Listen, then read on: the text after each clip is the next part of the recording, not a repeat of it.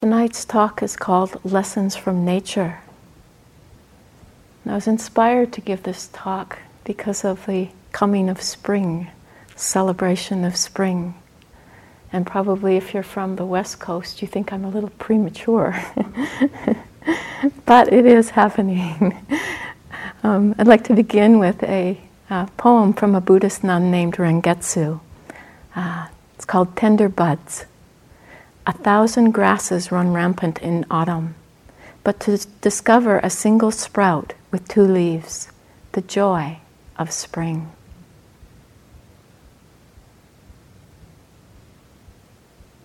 Just in this time in nature, spring, we might begin to get some lessons from nature. I know I certainly have, as there's one day where it's warm and sunny and peeling off the layers and you know kind of this excitement running through the body. And the next day it's cold windy snowing and feeling the craving that had come in.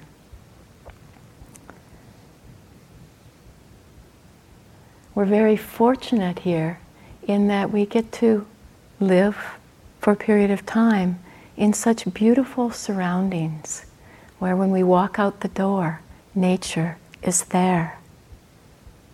For the untrained mind, this might be the world of distraction, thinking about, analyzing, you know, just seeing a bird and contemplating that bird and where it lives and you know whether it's had um, laid eggs yet, or just getting caught up in the stories of nature and trying to figure it out and piece it all together in our minds. Or maybe we step out the door and feel, you know, those warm spring rays of the sun, and we just get lost in the pleasant, reveling in the pleasant. All of this will be a distraction to us. And yet there is ways that nature can touch us deeply, can show us many lessons of life. So I'd like to speak a bit tonight about how it can be a support to our practice, can be a place that we actually go out into and feel held, feel a part of. And how also there are many lessons from nature, many things that we can learn when our eyes are open, when we're receptive and available to its lessons. In my own life, nature has been a strong teacher. I often say nature was my first teacher. I remember as a child, nature being a refuge. How many times when I was distressed, uneasy about life around me, and I would just walk out into the fields, the hills uh, around where I lived, and just sit and be quiet, be still, and feel at peace in the world.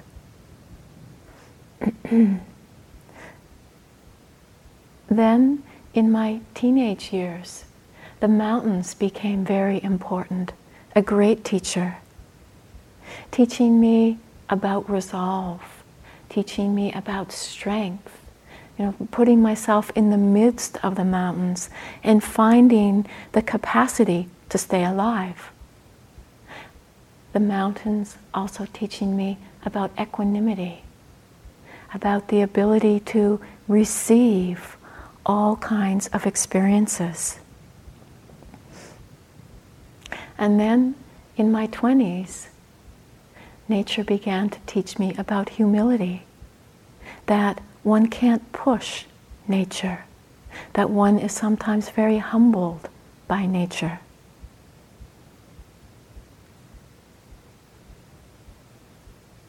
Nature can really teach us about the Dhamma. It can teach us about the lawfulness of life. In the Thai language, the word for nature often gets translated as entering into Dhamma. When we enter into nature, we're entering into Dhamma, we're entering into the lawfulness of life, only to enter into it to realize that we've never been separate from it. We've never been apart from it. The uniqueness of our experiences are that we, as human beings, have the capacity to know and understand the nature of things.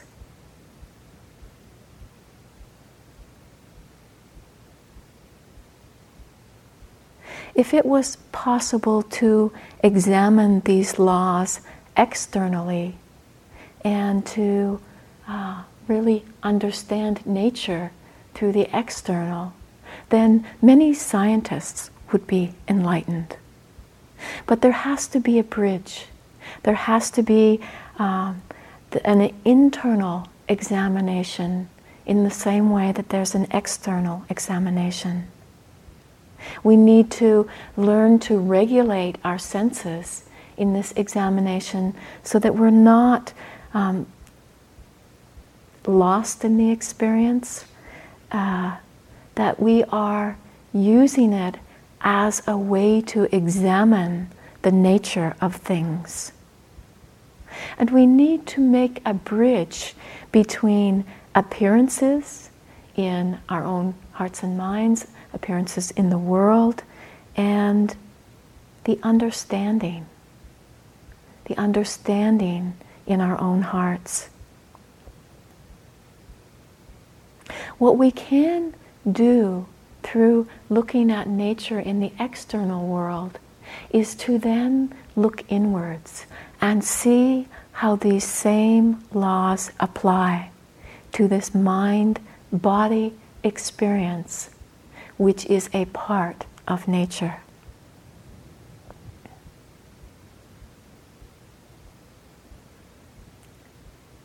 This understanding moves from being something conceptual to being an experiential understanding of the interconnectedness of life, of being able to see things just as they are.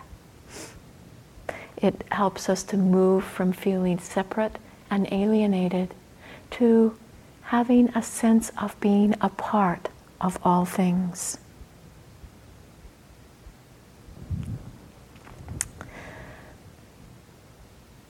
When I originally prepared this talk, um, it was a talk that, because nature had been such a big teacher to me, was one that I had really wanted to put together and was mulling about in my mind, and I was struggling with it somewhat. And then I came across a quote by Ajahn Buddhadasa, famous Thai forest uh, master, who often put his teachings into the context of nature. And I actually had a friend that spent some time practicing with him. And his initial instruction to him was let the forest teach you. Let the forest teach you. And really letting nature speak to us. On one occasion, he was asked how Westerners who began spiritual life with deep inner wounds, pain, and self hatred could best approach practice. And he replied with two suggestions. He said, first, their whole spiritual practice should be enveloped by the principles of loving kindness.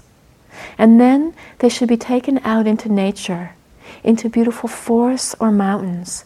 And they must stay there long enough to realize that they too are a part of nature. They must rest there until they too can feel harmony with all life and their proper place in the midst of all things.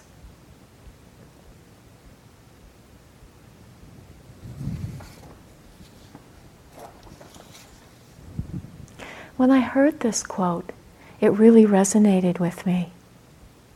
Know that the practice not being about becoming a really good meditator or having really good, pleasant, exhilarating experiences or about becoming so inward that we recoil from outer stimulation. But our practice is about taking our proper place in life, taking our proper place and honoring what this life has to offer. And without trying to own it, without trying to hold it to be a certain way, but living in recognition of the way things are.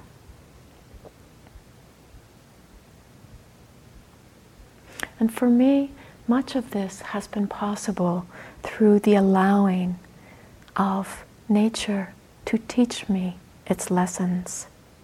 The same lessons that are contained within Buddhist teachings. In speaking about nature tonight, I'm not wanting to trigger some romantic view of nature, some uh, poetic vision, uh, not trying to take us into sentimentality. Because this isn't the truth of nature. We only view nature as being beautiful when we're sitting inside, you know, a warm building with uh, double paned windows and thickly insulated roof, um, looking out at it. When we're standing in separation from it. But when we step into nature, it's quite a different experience. You know, when we, those days when we have in the winter ventured outside and stepped out into a chilling, bitter wind, exposing ourselves to the elements. You know, already I hear there's been uh, a tick spotted. You know, and I know that from my own experience that they can be here many months of the year when you'd least expect.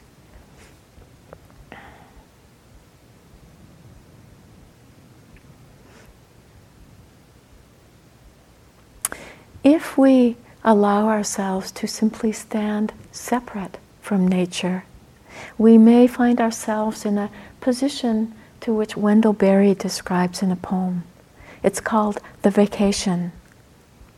Once there was a man who filmed his vacation. He went flying down the river in his boat with his video camera to his eye, making a moving picture of all the moving river, upon which his sleek boat moved swiftly toward the end of his vacation. He showed his vacation to his camera, which pictured it, preserving it forever. The river, the trees, the sky, the light, the bow of his rushing boat behind which he stood with his camera, preserving his vacation, even as he was having it, so that after he had it, it would, he would still have it. It would be there, with a flick of a switch, there it would be, but he would not be in it. He would never be in it. Taking care that we don't live in this way, living behind the view of a camera, trying to take pictures simply to hold on to, which will keep us in separation. When we step out into nature, we have to become a part of it, to experience it deeply.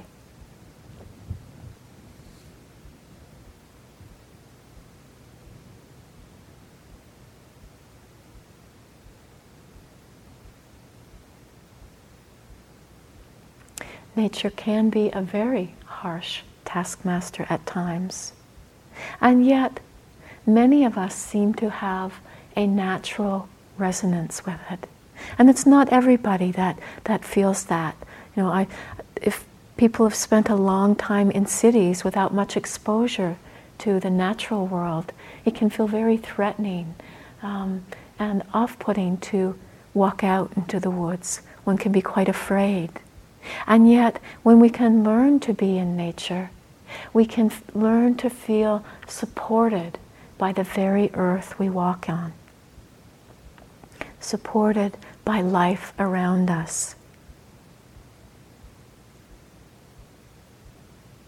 When we look at the life of the Buddha, nature was such a strong support to him. The Buddha was actually born under a sal tree. Later, upon leaving home, he lived in the forest. He lived with the forest as his home. He became enlightened under a sal tree. And then he continued to live in the forest. He once said, I resort to the forest as one of the noble ones possessed of wisdom. I found great solace in dwelling in the forest. It is because I see two benefits that I still resort to the forest. I see a pleasant abiding for myself here and now, and I have compassion for future generations. There are these trees and the roots of trees. Meditate. Do not be negligent, lest you ra- later regret it. It's said in the commentaries what, what the Buddha meant when he said, I have compassion for future generations, was that later generations, in seeing that the Buddha resorted to the forest or to the roots of trees, they would follow his example, and that this would hasten their progress towards making an end of suffering.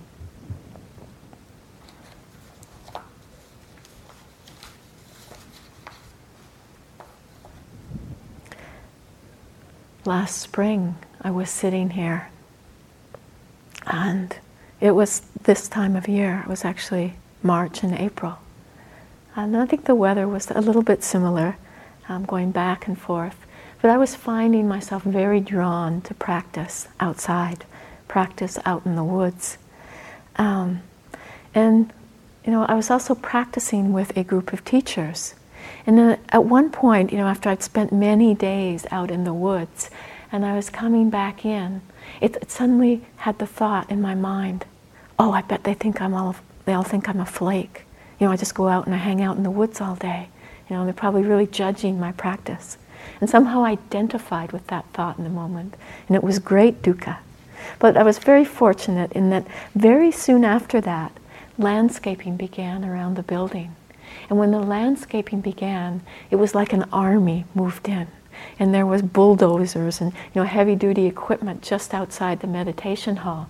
And then there came a sign that appeared on the bulletin board um, that said, There are the trees and the roots of trees meditate.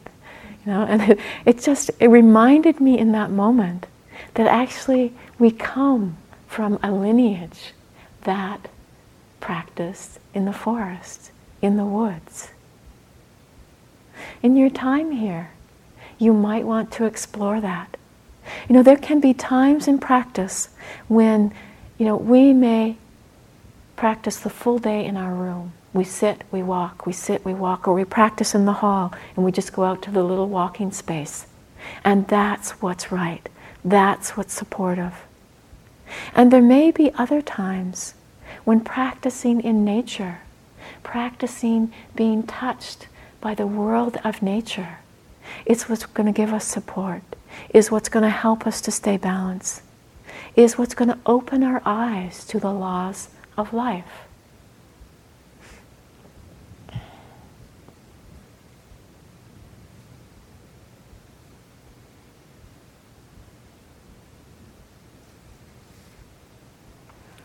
you know, we're not in a situation where we're um, completely secluded. And for, you know, meal times, that's quite a blessing. But you might find that there could be actually large chunks of the day when you might go and find a corner in the woods where you don't even see other people. And you simply sit and walk and sit and walk.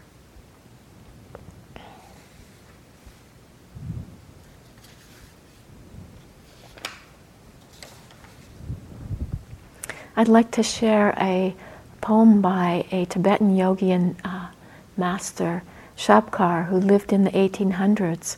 And it's said that he spent many years in solitary retreat before he began teaching.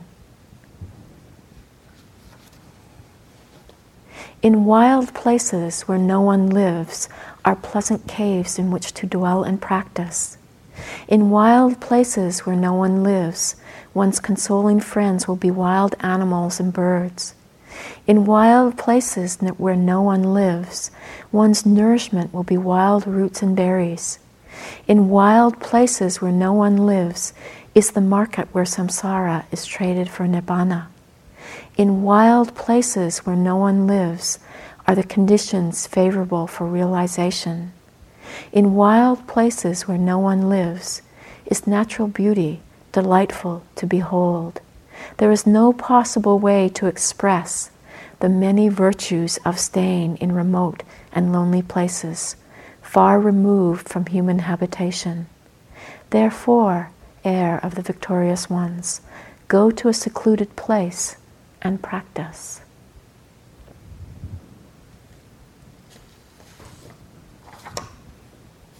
Seclusion has long been helpful to meditators, to people walking the path of awakening.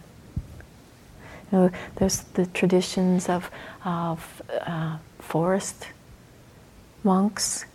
Um, there's traditions of cave dwellers. People who go to caves to find that solitude, the stillness. There's a contemporary, um, Tenzin Palmo, who is a, an English woman who spent a lot of time uh, in Tibet. And she actually spent 12 years in a, in a cave about 13,200 feet above sea level. Um, during that time in the cave, she faced numerous challenges, uh, numerous experiences. One time she found that she was completely snowed in in her cave. And the stovepipe that she had from her little cooking stove that she used for food and heat had snapped. She wasn't able to cook for herself anymore, and there was no heat. And she was, you know, a really well practiced Buddhist practitioner, and in doing so, she sat there to contemplate her own death. She said that there was no fear. But as she was sitting there, suddenly she heard the words, dig. So dig she did. She, in fact, dug herself out to skylight twice. And once she got out, she discovered that there had been a massive avalanche about two kilometers wide that had actually killed a couple hundred people. Um, But during that time, she just had to be with her own mind in this experience. And this is something the solitude offers. It offers us simplicity. It offers us the possibility to really put down all of the stories of our lives. You know, we don't have to uphold any identity. You know, for sitting out in the woods here, the squirrels, the chipmunks, they don't care about your story. You can really let it all go. I remember um, a few years ago now, I was practicing up in Karma Choling in Vermont, and I was five weeks or almost five weeks in a cabin where I never laid eyes on another human being. And you know, around me was a lot of wildlife. What amazed me about that time was the holiday that I got from the judging mind. You know, it was just so easeful to be alone with myself and not caught up in comparing, judging, thinking about myself in relation to others. It really gives us an opportunity. Sig- Sigurd Olson, a 20th century conservationalist, says Simplicity in all things is the secret of the wilderness and one of its most valuable lessons. It is what we leave behind that is important. I think the matter of simplicity goes further than just food, equipment, and unnecessary gadgets. It goes into the matter of thoughts and objectives as well. When in the wilds, we must not carry our problems with us, or the joy is lost. The next time that you're out walking in the woods, notice the thinking mind. Notice what happens. You know, we can be walking through the woods and feeling really a part of nature aware of sights, smell, smells, sounds, um, the sense doors being vitally alive. And then a thought comes along. We start thinking about something. The world around us disappears. We become totally disconnected from that world. And then, as the thought disappears, we simply reconnect. We come back. Walking and watching thoughts is actually a practice that I found very helpful out in nature because it becomes so evident when the experience is obscured by thought, when that separation begins to happen.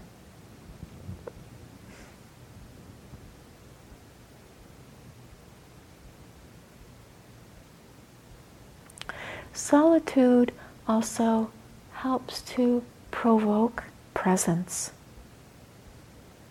We can experience this uh, if you go out walking on the trails in the back and you come to a grove of old trees.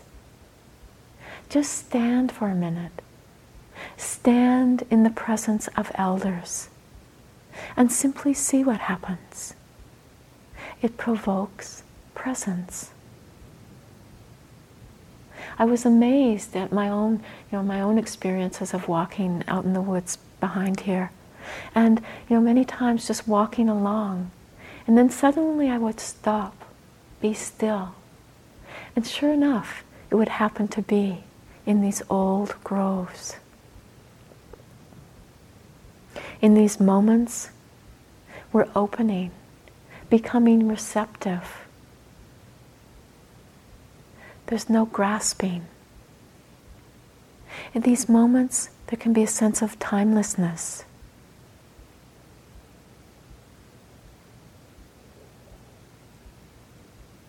If you've ever been out in the desert at night, you know, where maybe there's a, a whole huge star-filled sky above, and the silence of the de- desert, it's almost like a deafening roar. But the only way you can enter into it is to be quiet, to be still, to stand in presence.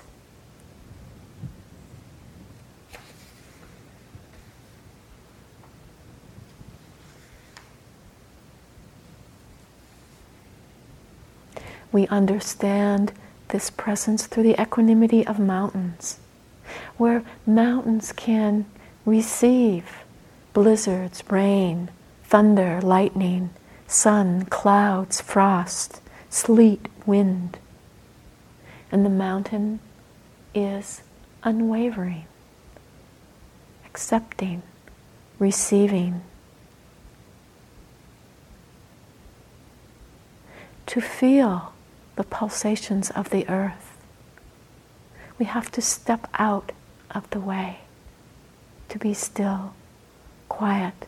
We have to put down our armor. I've often found it interesting because for me there is this natural resonance with nature to, you know, as if practice becomes effortless. And then to watch what happens as I walk back into the building or as I sit on the cushion, as maybe I suddenly put on the armor of meditation the armor of doing, becoming.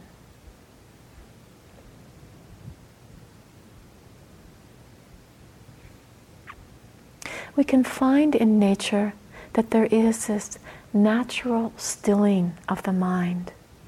We find this happening in moments where we're awestruck. You know, it could be a moment where we're uh, standing under a huge waterfall with water coming down from a couple hundred feet above. And there can be a roar that's happening. And maybe that we're being enveloped in the mist arising from the water. Or it can happen in the moment of standing on the top of a mountain and maybe looking in one direction and seeing the beauty of the setting sun, the colors, purple, pink, red. And then turning around and seeing the full moon rising. Or maybe moments of being out on a, a glassy ocean and there comes a very timid loon poking its head through, while overhead flies a bald eagle. In these moments, we might find that the mind is awed, hushed into silence. The usual buzz is gone. And in these moments, for a moment, we don't stand separate. We are a part of all things. If we look at these moments, in these moments, there is no craving. There's no wanting for anything to be different than what it is. We're not leaning into the future, and we're not hanging on to anything in the past. We're not judging or evaluating. There's an openness a receptivity, an allowing. This can inform us how to be, how to be in our practice, how to relax, let go, receive in just the same way that a mountain receives. The Buddha talked about the cause of crave, uh, cause of suffering being craving. And these are moments when we can experience the mind of no craving. These are the moments when we can feel life simply moving through, being known, appearances coming and going. No disconnection, no standing separate and no grasping, no wanting. Just this, just the way things are right now, with no modification needed.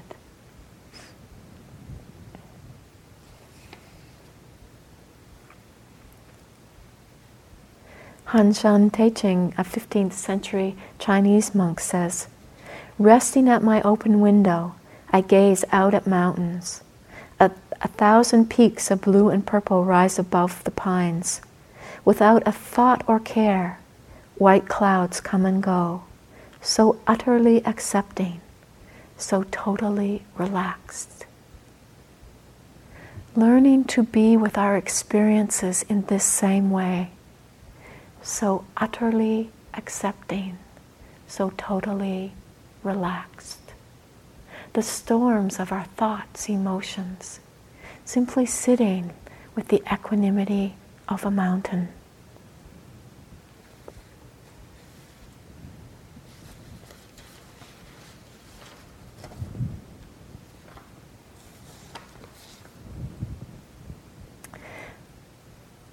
Being out in nature we will often experience, very similar to what intensive practice does, that the sense doors become very heightened.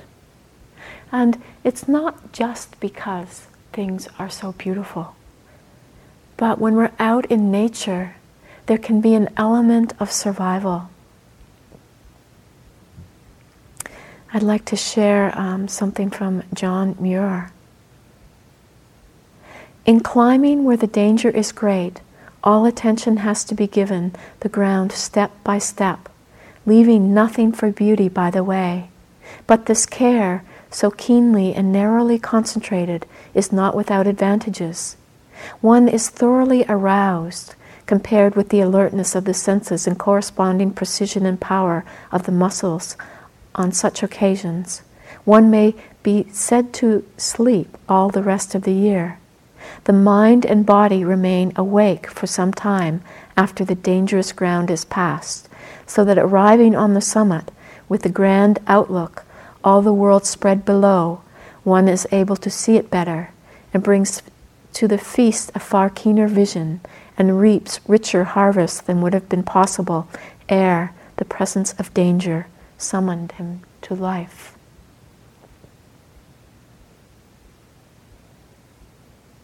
Actually, I was reading that earlier tonight and reflecting on how, you know, in my own past in climbing mountains, there was, you know, a real alertness that took place in the climbing of the mountains. Um, you know, uh, in my own experience, I was very much afraid of heights, and yet found that by being totally present, I could uh, climb a mountain. I could go up faces of cliffs. Um, I had one experience where actually I wasn't as mindful and I looked down and became paralyzed with fear. And uh, it was really a difficult situation because the only thing to do was to keep going. And having to summer, summon up all the courage I could to get myself to move again. You know, it really showed me that I had to stay present as I climbed because otherwise it was too excruciating. but in reading that quote from John Muir, I also re, you know, remembered the many times of sitting on top of a mountain and not being able to stay present because of the fear of having to go back down.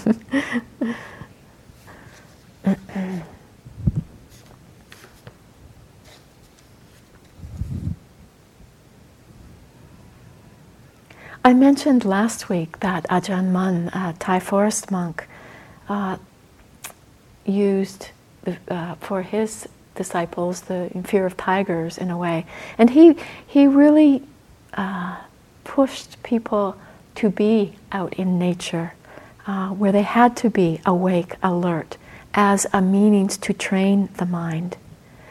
Uh, in his own life, he had once sought out a teacher and he, during that time, over two decades, he traveled around Laos, central Thailand, and Burma. And he never found a teacher. And so then he decided to follow the example of the Buddha and to let the wilderness be his teacher. And you know, he lived in an environment that uh, the, where the wilderness is slightly more dynamic than what we experience here, where you know it may be our greatest enemy is a Lyme tick and that's not to undermine the danger of Lyme ticks, but that in his wilderness there was kind of more vivid creatures that were around, such as uh, wild elephants, tigers, clouded leopards, black panthers, wild buffaloes, boars, and snakes, just to name some. but he took up this challenge to live in the wilderness. And he went to the forest not to conform to the ways of nature, because nature in itself is samsara. But he went there to break through to the truths that would transcend entirely.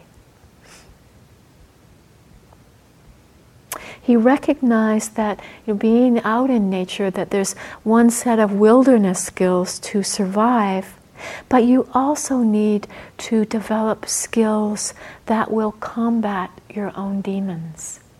And this is very evident in nature that whatever our demons are will arise. And you know, as I mentioned last week, being one of them being fear. And this is what Ajahn Mun said about fear. If fear is defeated, if fear is defeated, the mind will be overwhelmed by courage and enjoy profound inner peace. If fear is the victor, it will multiply itself rapidly and prodigiously. The whole body will be enveloped by both a perspiring heat and a chilling cold, by the desire to pass urine and to defecate. The monk will be suffocated by fear and will look more like a dying man than a living man. To the untrained mind, the roar of the tiger will be overwhelming. To the person who has the desire to be free of suffering, they will use it as an opportunity to turn to the Dhamma or a greater truth. Ajahn Mun says there comes a critical moment when strong concentration develops in order to face our fears, and then further insight will arise. He believed that it was good fortune for a monk to hear the growl of a tiger. For the ordinary mind, the response would be fear. For the noble one, it is simply sound. Being out in nature, we learn to train the mind. in the face of our own demons. Actually, the training of the mind I was reminded of tonight at five o'clock. I was working on the computer, com- preparing for the talk, and I reached that delightful moment of pressing the print button. But things went horribly wrong. And it was actually a situation where it was not going to be fixable in that present moment. And just to watch the training of the mind in those moments, you know, where the temptation, the desire, the pull was so strong to go into anger, to go into the story, to go into sitting up front here tonight empty handed. You know, there, there was strong, uh, strong tendencies there. And then to see that I know from past experience, it's just not worth it. That that mind is dukkha. That mind is suffering. That mind leads to torment. And better would it be to end up sitting here completely empty handed than to indulge in those mind states. And we learn this through training of the mind in these times when we're deeply challenged, when rage is burning, you know, wanting to be embellished. And we learn where to turn the mind. And nature will confront us. We will find many times that we are up against our own demons.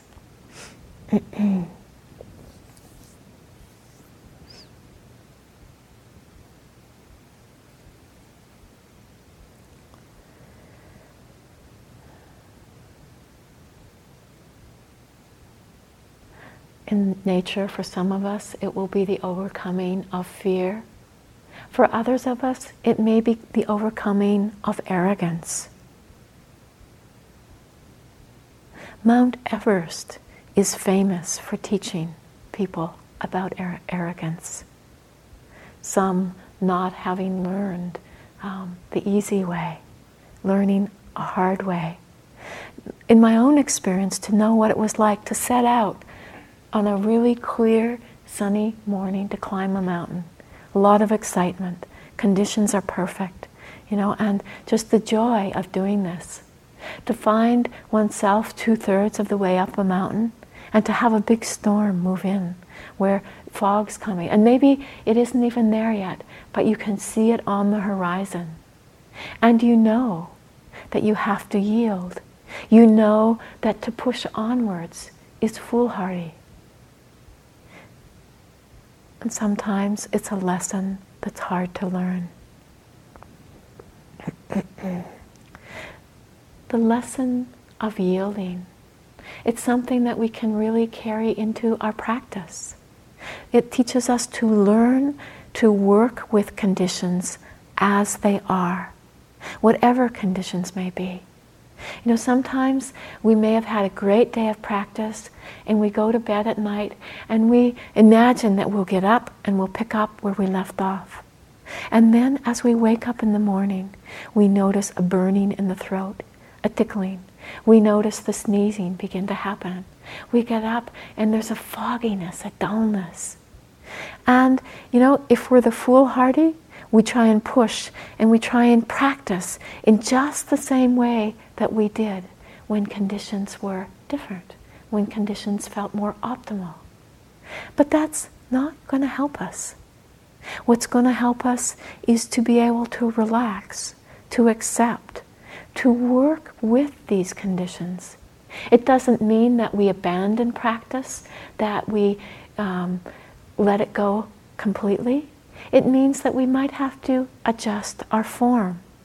But we find the ways that help us to stay present, to help us con- to continue to practice. Maybe altering the form to work with a body that can barely sit upright.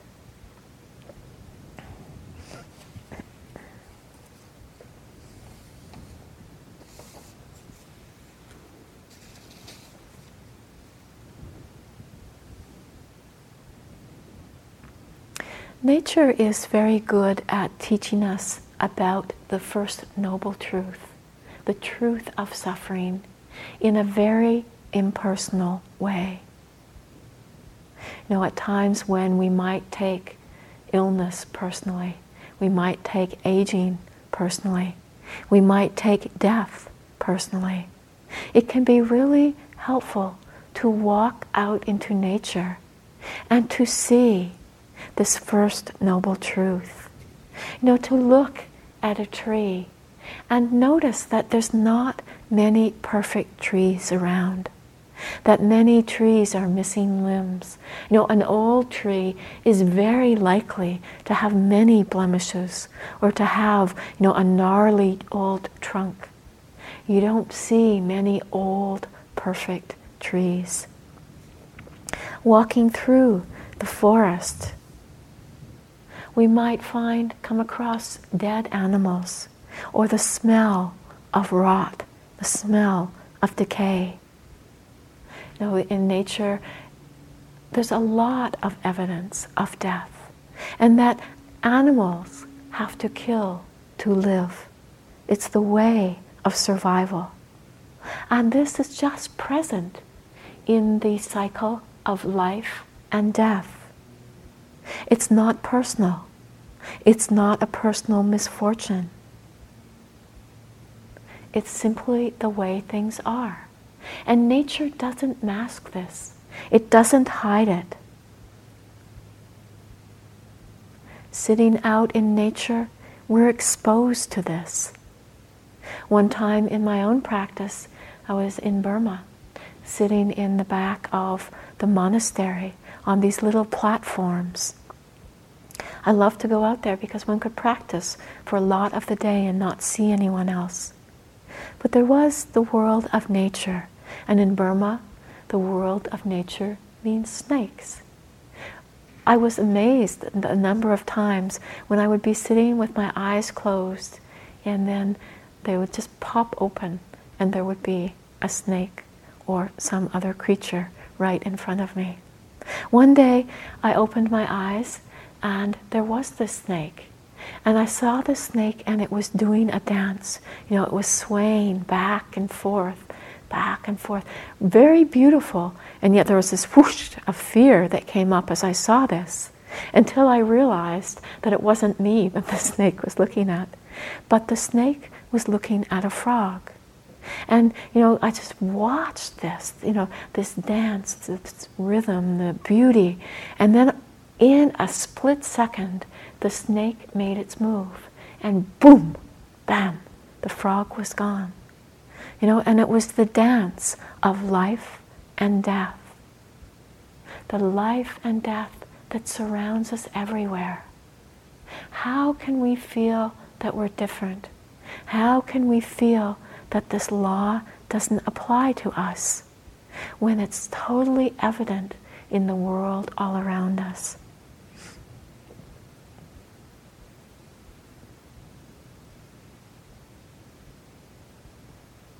Being out in nature also teaches us of impermanence. The obvious cycles of change that are evident in nature. The weather changing. You know, when we watch the weather change, we know we can't blame anyone for the changing of the weather.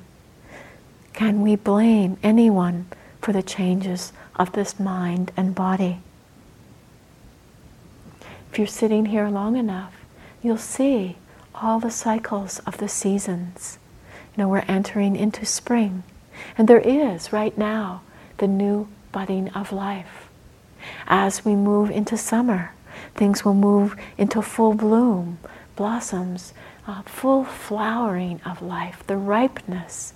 Uh, and then into the fall, when the colors, the leaves, things start to shift again. And then moving into winter, into the desolate, the still, the unborn. These too are cycles of life and death. I remember when I arrived back in, America after having lived in Australia for a couple of years. I arrived in the fall. And Australia doesn't have dramatic seasons like we do here. And when I came back, it was just this reminder of how these seasons are so valuable in reminding us of impermanence, of reminding us of these cycles of life. In the Visuddhimagga, one of the commentaries, um, there's a detailed uh, description of ascetic practices, and I'd like to share just a small part of a passage that was for tree root dwellers. And when the tender leaves are seen, bright red at first, then turning green, and then to yellow as they fall, he sheds belief once and for all in permanence. In the scene of impermanence, we shed our belief of permanence.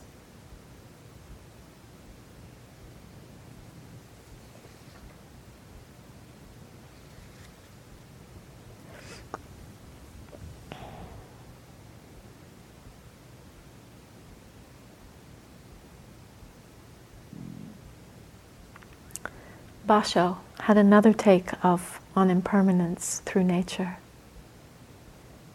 The clouds come and go, providing a rest for all the moon viewers. However we look at nature, we will see impermanence. And this helps us to eradicate, eradicate clinging it helps us to uproot this trying to hold on to permanence and to rest in impermanence, to rest in the way that things are.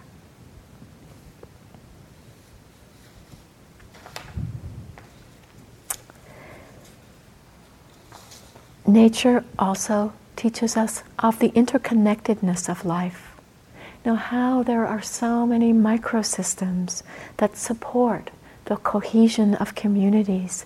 You know, these great dependence of uh, the web of life and in multiple layers of it. Thich Nhat Hanh expresses something of this interconnectedness very beautifully in his book Being Peace. Just as a piece of paper is the fruit, the combination of many elements that can uh, can be called non paper elements. The individual is made up of non individual elements. If you are a poet, you will see clearly that there is a cloud floating in this sheet of paper.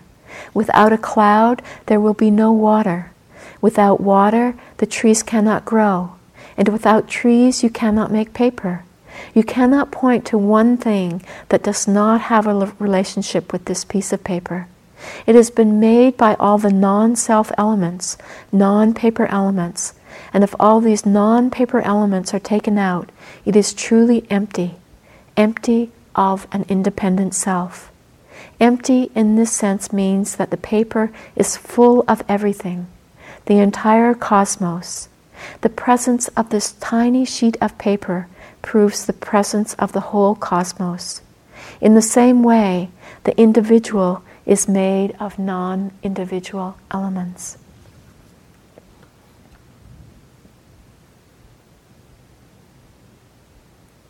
We look externally and we see this web of life. You know, and it was times even just touching of a spider's web and noticing how the movement of one part of that web affects the whole web. And as we look internally, we feel, we experience this deep interconnectedness where everything arises dependent upon conditions, interconnectedness. In our practice, we see this on the deepest level. Nature can also help us to touch into the nature of mind, the vastness, the boundlessness. I have such a clear memory of being a small child and spending many nights laying out under the stars and looking up at this vast sky.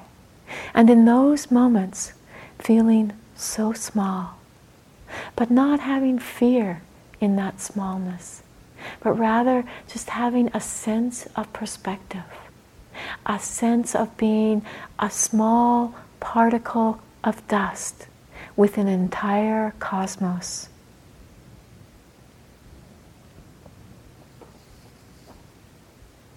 This is from Stephen Mitchell's book, Parables and Portraits. It's called The Sense of Proportion. There are at least 100 billion galaxies in the universe. Each galaxy contains at least 100 billion stars. Each star illuminates an uncounted number of planets, each of which may support inconceivable forms of life. And from most points of view, the green earth is smaller than an electron. All this is happening within your own mind.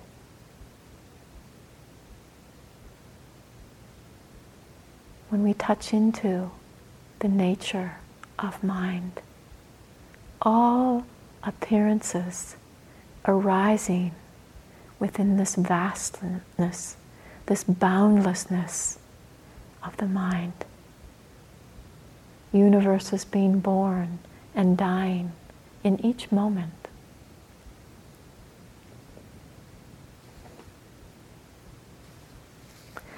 So, nature has so many lessons to offer us, and really only a few of these I've touched on tonight. The next time that you step out into the natural world, seeing what it has to teach you, to tell you, whether it be about the nature of your own mind, whether it at times be more reflective on the truth of impermanence. You know, I remember myself being startled in moments of just simply seeing a leaf falling, opening to these lessons, opening to being touched by nature, opening to nature so that we too can feel a part of all things and take our proper place in the midst of life.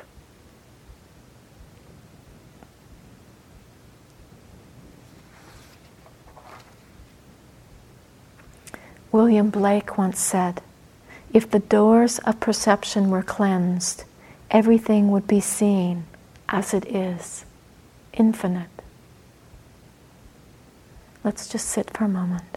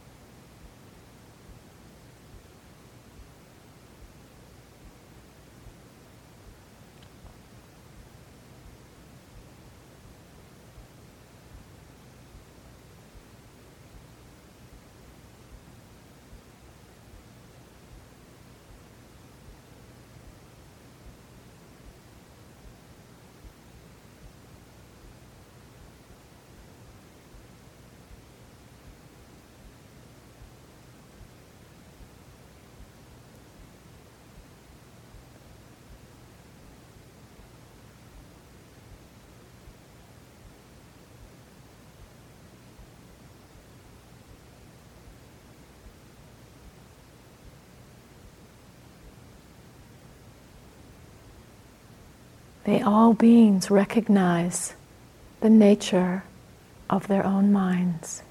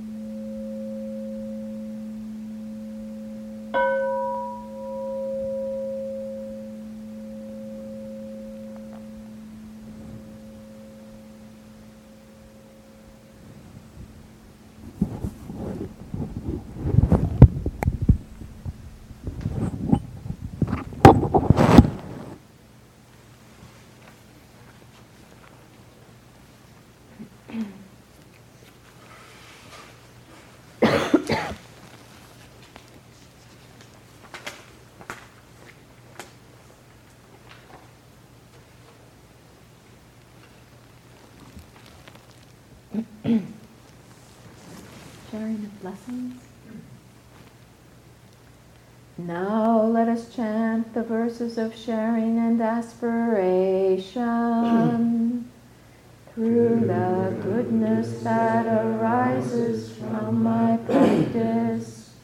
May my spiritual teachers and guides of great virtue, my mother, my father, and my relatives, the sun and the moon, and all virtuous leaders of the world.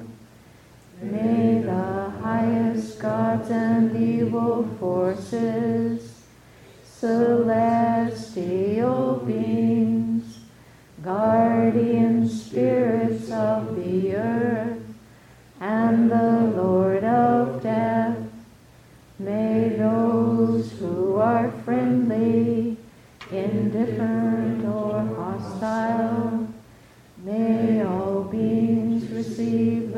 blessings of my life.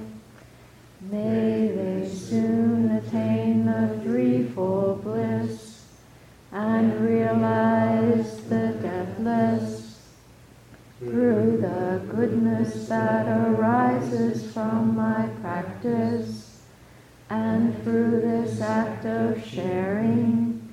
May all desires and attachments quickly cease, and all harmful states of mind until I realize Nibbana in every kind of birth.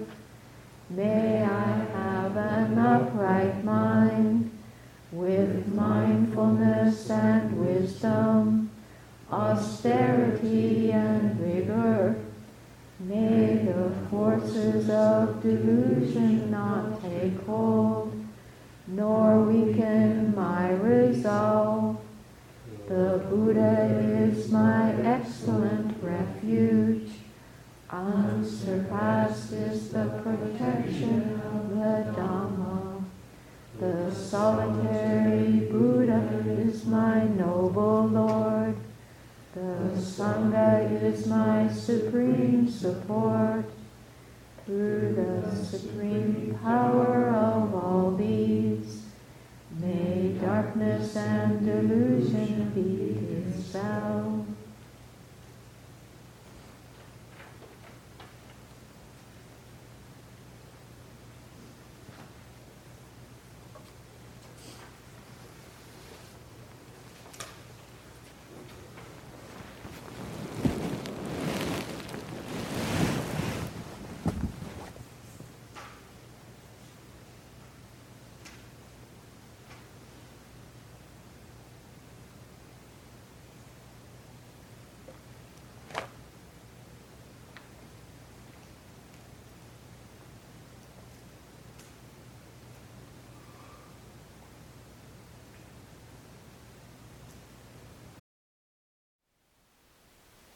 Thank you for listening.